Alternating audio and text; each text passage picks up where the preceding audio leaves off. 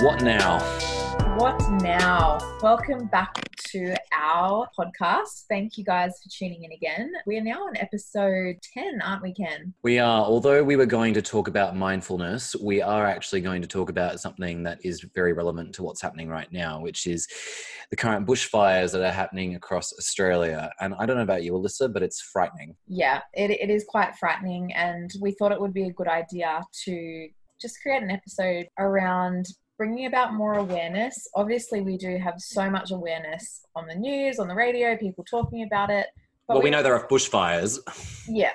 But we want to talk about, you know, the, the, just the little things that we can do as individuals to create those small impacts because it, it is the small things that can make a difference. And just to quickly add in on that too, I think it's really important to state that we are not here to point fingers at anyone responsible for what's happened. We are really just here to talk about the facts, to introduce a healthy level of panic to say, okay, situation is this. Here's what we can do individually in order to resolve this within our own environment. And we're certainly not going to tell everyone to join the RFS if they want to. Fantastic. But this is not about pushing people into certain directions. And also, just before we start as well, um, I think just massive condolences and you know a huge thank you to our incredible Aussie firefighters out there and you know condolences as well to the families that have lost their loved ones in the fires fighting our fires. So i think unpaid as well. yeah I, I think they really deserve the australian of the year or something like that all of our firefighters. They're just um, doing an incredible job. So we're pretty lucky to have them helping. We are. But moving on from what they're doing, let's talk about what we can do. So, first things first, educating ourselves on what's going on. As of this moment, we have over 140 fires spread out across this country, some of which are out of control and are uncontained. We have lost over 10 million hectares of land to these fires. To put that into perspective, you could fit several major states of America into that space, as well as several countries from Europe, and they've just been completely wiped out. To add to that, we've lost over 500 million animals, and it's suspected that a billion have been impacted by these fires, with some now threatened with potential extinction, like the koalas. And we're not even probably halfway through this bushfire season, with temperatures still to skyrocket over the oncoming months and winds set to blaze these fires out of control into new parts of the country. Honestly, this has been a really irregular season. These bushfires started earlier than usual, which is really crazy and I don't think anyone was expecting this. No, which which is quite worrying. Usually, bushfire season is around February for most of the cities surrounding Australia, so that's what's sort of happening. Yeah, and it's just a very stressful time. I mean, the end of 2019 might have only been a week ago, but we're still entering the new year with a lot of trepidation. And on days like today or the Tuesday, the 10th of December, when if you were in New South Wales, where we were blanketed with smoke from the bushfires, and we were told by health professionals that it was 11 times hazardous against cities like Beijing and also New Delhi. It's worrisome because a lot of people have lived in Sydney for a long time, both from international places originally or residents here since birth believing that we are so lucky to live in a you know in a city like Sydney where you would just wake up to blue skies, gorgeous beaches, to only realize that it looked like a nuclear apocalypse. And we're told that the air we breathe was now at a level which we couldn't consume the way we did before. And I don't mean to sound alarmist, but if we think that a day like that won't repeat itself, is incredibly naive and there are things that we need to do in order to prepare for potential days like this ahead and also to just realize that we really as a as a people as a community we should not accept a day like that again going forward.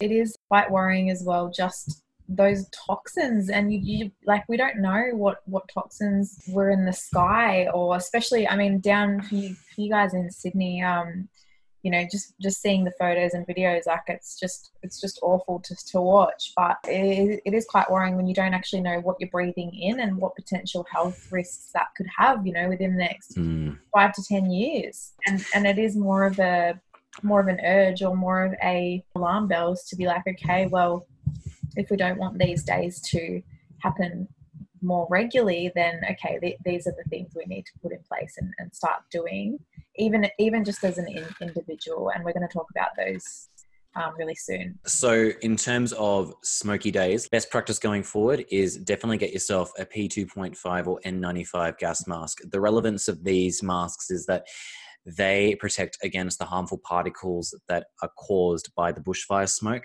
and that's going to be more prevalent going forward during this season. So, definitely get yourself that for you and your loved ones.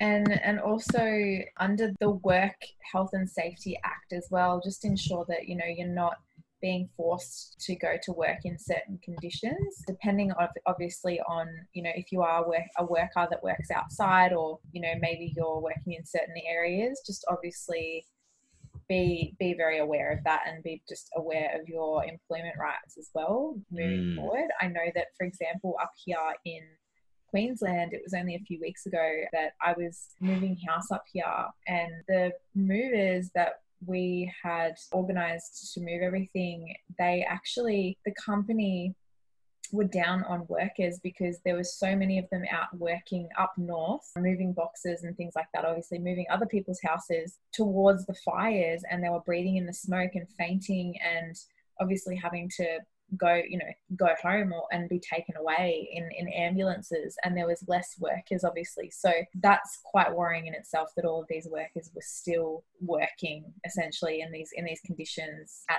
the Mm. risk of their health And no employee under any right should be sacrificing their well-being for a business if it jeopardizes their health and safety. That is actually mandated in Australian workplace health and safety that you have the right to refuse work if you are put into an environment which is dangerous. And so, in terms of talking about January, February moving forward, you know, we wanted to just mention as well like, it, it is quite scary how this, you know, is the new norm. This is Mm. happening. And it's it's more of a time to to start doing something or doing more just doing more even if it's just the littlest of things and yeah like the temperature's rising the highest temperature was in adelaide at like 53 degrees or something out in the countryside and I was, and I was like I didn't even know Adelaide could could actually get that hot like I had no idea And Melbourne was getting to 40s. We've had a few Yeah. 40s over the last couple of days in New South Wales. So We've it's, it's just getting hotter.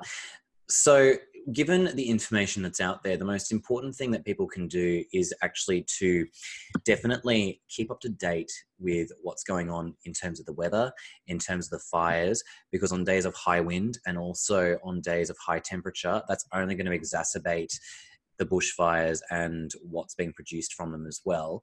So, it's just a means to prepare and also to better manage the situation for yourself.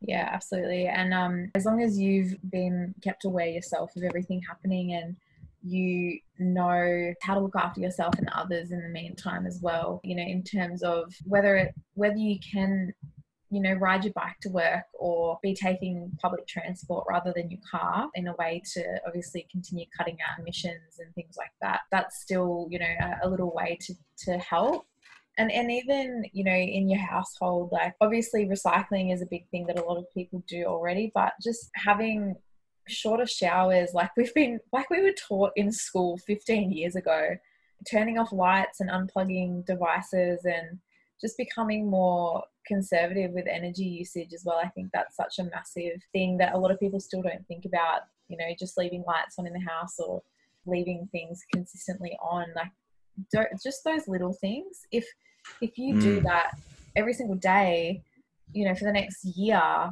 and and you are creating awareness as well and maybe telling your friend or telling a family member to do the same thing and it's two of you doing the same thing for a whole year it just those it's all of that's going to add up Do you know what I mean? Absolutely. And on top of that, too, for those of us who are obviously affected by the smoke and what's going on, as opposed to maybe riding your bike into work or perhaps walking or jogging and doing regular exercise where you're exposed to pollution, it's better to find activities that you can still enjoy that don't involve those usual routines. So if it's the case of, say, taking a bike to work, just I look for other ways to get around it. At least equip yourself with a P2.5 gas mask just to prepare for potential smoke on those days when you're traveling. Mm, be also mindful too that whilst obviously air conditioning is not particularly good for the environment. Having a HEPA filtered air conditioner is definitely much safer than having windows open and allowing yourself to be exposed to what's going on at the moment, too. So, whilst it is a bit of a catch 22 system in, in the places that are exposed, the best thing people can do in those sort of situations is look after themselves and better protect their own immune systems. For the rest of us, as what you're saying, Alyssa, it's time to start taking action in terms of what we can do to reduce our own effects on the greater environment. Yeah, and, and it's you know it's our world it's our future uh, particularly if people are wanting to bring in children into this world if you're mm. not if you're not wanting to if you know if you if I, I honestly like I, I, heard a comment the other the other day that was made by someone that had said um oh you know by the time by the time the planet dies like we'll be dead anyway. And it's like well but do you want to bring children into the world? Like you know those your children or your children's children you know may be mm. in a, in a particularly worse situation than we are currently. So you know it, it's not just about our future too but you know people that are going to i guess come into the world after you as well. So it's really just making those small changes and obviously we have had some you know some really beautiful campaigns though and there's been so many really beautiful stories that i'm glad some media outlets are actually sharing some nice stories um, and that was one of my favorites was uh, the second biggest Australian GoFundMe campaign in Australia, like ever, was money that was raised for the koalas, which I thought was mm. so beautiful. That that was so nice that um, so many people have donated to give back to the koalas, and that in itself is just a really you know it's quite a dev- devastating situation. And even as someone who is prone to being quite cynical on these sort of events i think that it's good for peace of mind. And that in itself may sound like a cop out it's not. It's just that it's really important in this period where we tend to panic and we're also quite worried about the state of our environment contributing to causes like this are actually good for our own mental health because it allows us to at least breathe easier in this entire you know in this period of time that we're in right now. And on top of that too just go to rallies. You know i was at the the big climate extinction rally and it was great to see over 20,000 New South Wales citizens just come together to just attend and vocalize how angry they were about the non action that was going on. And the beauty of these kind of events is that instead of turning to people above us, it's wonderful that we can take action of ourselves and also empower ourselves to try and drive this change. And at the end of the day, you know, one might look ahead and think to themselves, oh, you know, the people who need to make the actions won't change. It doesn't matter. The point is, you decided that you had the capacity to step up and actually try and get also other people involved to start a conversation. And that in turn has the potential to have a roll on effect for people who have the capacity to make these important changes to help our country. Absolutely. I, I love that. I love that, Ken. And I actually wanted to, I found a really cool quote that just sums this episode up perfectly as well. It was by David Suzuki, and he said that in a world of more than 7 billion people, each of us is a drop in the bucket. But with enough drops, we can fill any bucket. And during a time of drought, I think that's an incredibly empowering quote to have. If we have the potential to build empires, to create new life, and to also venture off into the depths of space, do you really think we can't put a stop to one of the greatest ecological dangers we've ever experienced in our lifetime? Yeah, it's it's absolutely possible. It's just you know one one person at a time. You know, with with small changes and more people, more awareness, and that awareness is going to spread. And it's like the sort of the ripple effect, you know, in terms of. I, I love I love talking about the ripple effect, talking about being a shining light and, and spreading kindness, spreading positivity.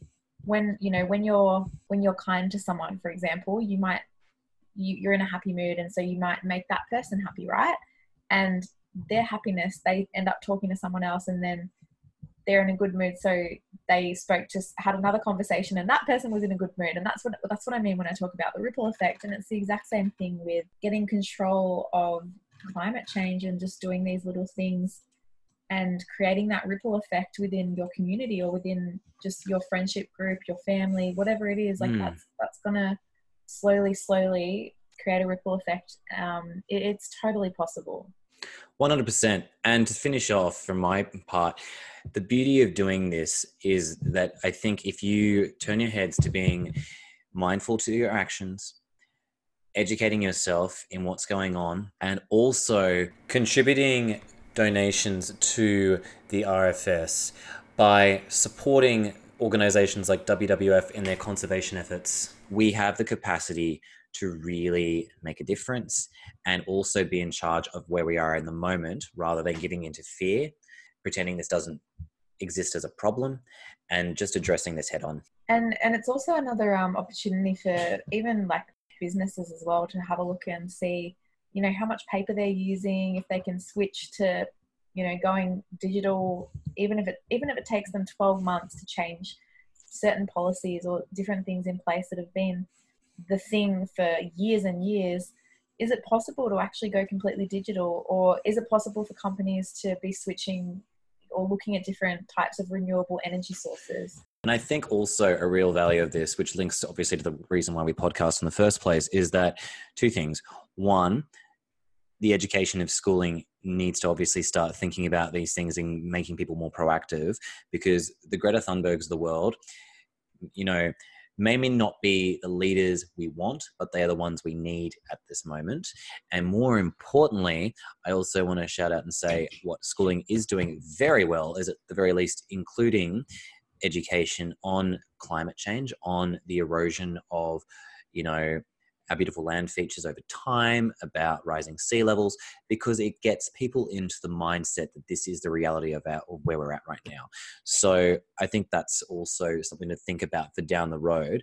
And obviously, it's not something that can exist right now while we're sorting out the main thing, but at least it gives us something to work towards for once we're out of the out of the current situation yeah absolutely. And and just just also you know making aware that we we can make a difference as one person. You know mm. you are you are big enough and you are you have an incredible mind and inc- incredible brain. You can create things you know we're creators. We we can make change. So we, we can as one human being. So i think that's another thing as well that needs to be implemented more in schools is just you know sharing with with kids that they they can make a difference they can make change they can you know at just as one person and it can cause that ripple ripple effect so I'm going to wrap up my part and basically just say thank you guys for listening. And we will be back to have a bit more of a jovial conversation about mindfulness in our next episode. But thank you for listening in. And I won't say any more other than together we can make a difference. And we look forward to speaking to you next time. You can catch us on Spotify, Apple Podcasts, and follow us on Instagram and Facebook. And you can obviously view us on YouTube. Please like and subscribe. And we'll catch you guys next time. Thank you so much for listening in, guys. And, and once again, uh, thank you so much to our incredible firefighters and those just doing everything in their power to help at this, you know, really catastrophic shitty time. situation. Yeah. yeah. So they are the best. enjoy uh, the rest of your day, and we will catch you on our next episode discussing mindfulness.